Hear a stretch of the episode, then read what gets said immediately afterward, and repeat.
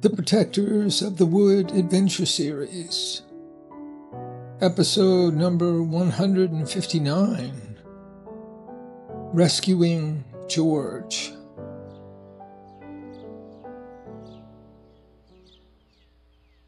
Abby and Sarah embraced for a few seconds and then got down to business. Okay, you've known George longer than I have. What should we do? You've been around him more this past week. Who is he close to? The band. He spends most of his time practicing with the band and by himself. He writes songs, he drinks coffee until late at night, he wakes up early and goes to Scudder's, and then he starts practicing again. What about Jeremy? He's not around much.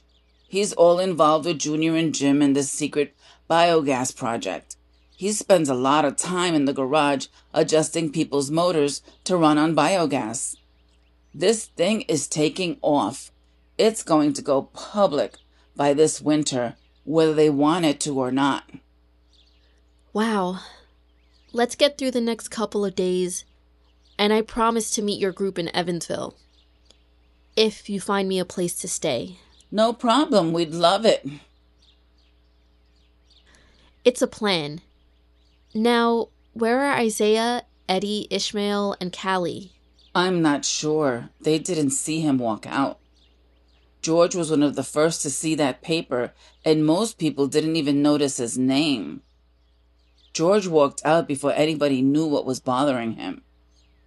Jeremy and I chased after him, but he was literally in tears, refused to talk, and shook my hand off. He told me to leave him alone. Do you think he'll return for the concert?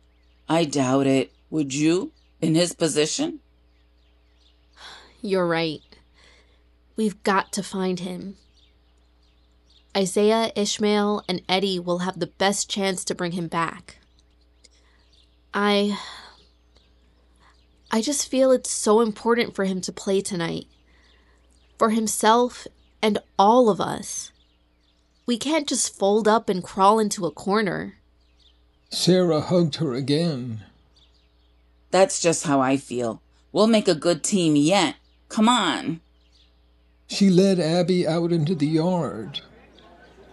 They ignored the people staring and laughing, and they hunted for the band members, but there were none there.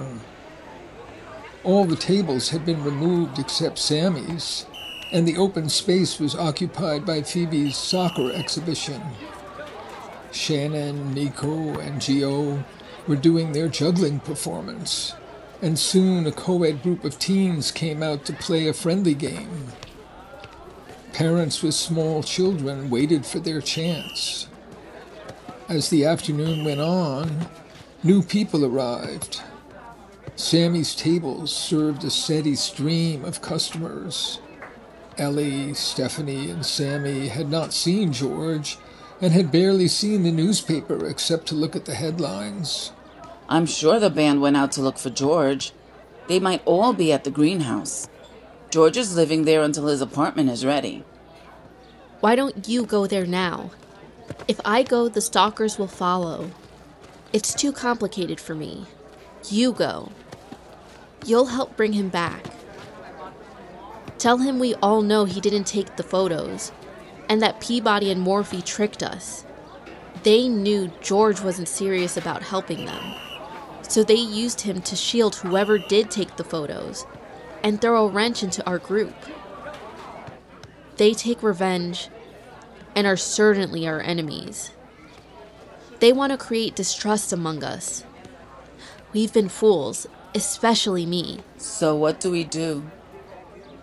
You have the best idea.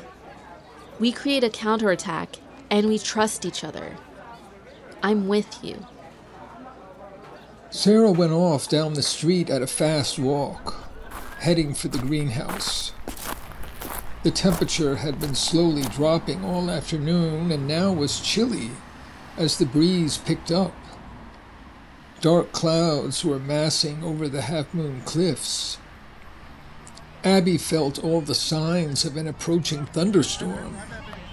She stood on the sidelines and cheered Phoebe's players and enjoyed acting happy in front of people who expected her to feel ashamed.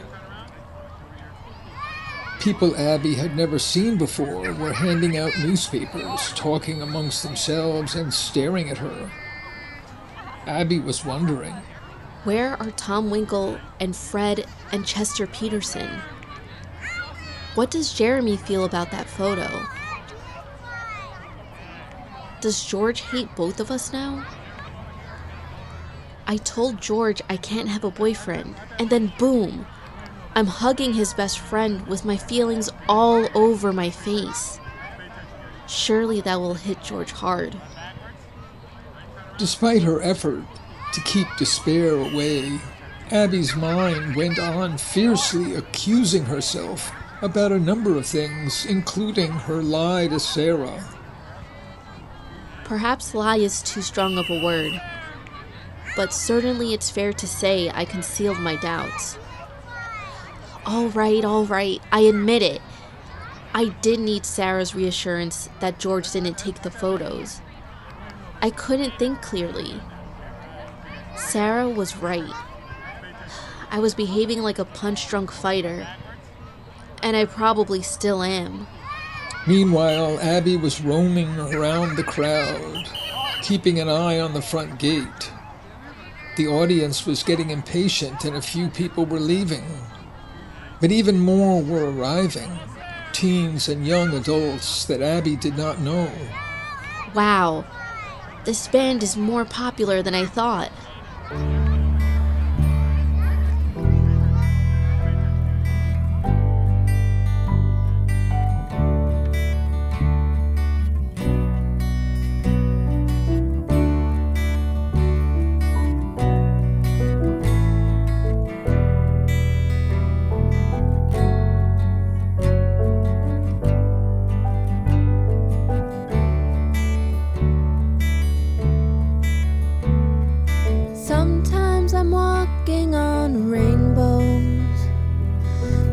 Sometimes I'm locked underground. But if I hear you say it's all okay, there's nothing compares with that sound.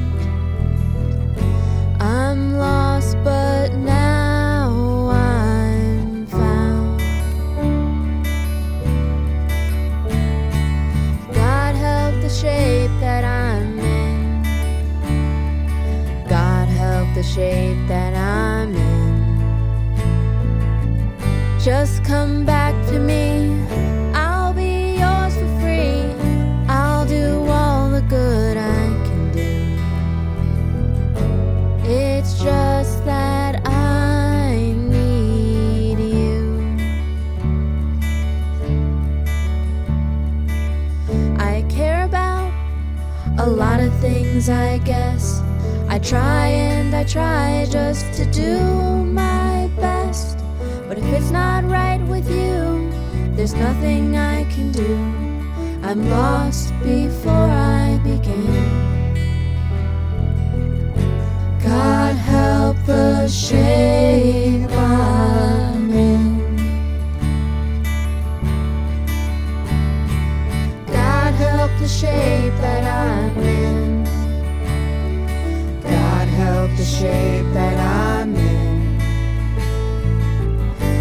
Just come back to me. I'll be yours for free. I'll do all the good I can do. It's just that I need you. Sometimes I'm stumbling through my day, and there's no light upon the way. There's nothing I can see, it's dark as can be. Hold my hand and see me through. I'm lost if I don't have you. God help the shape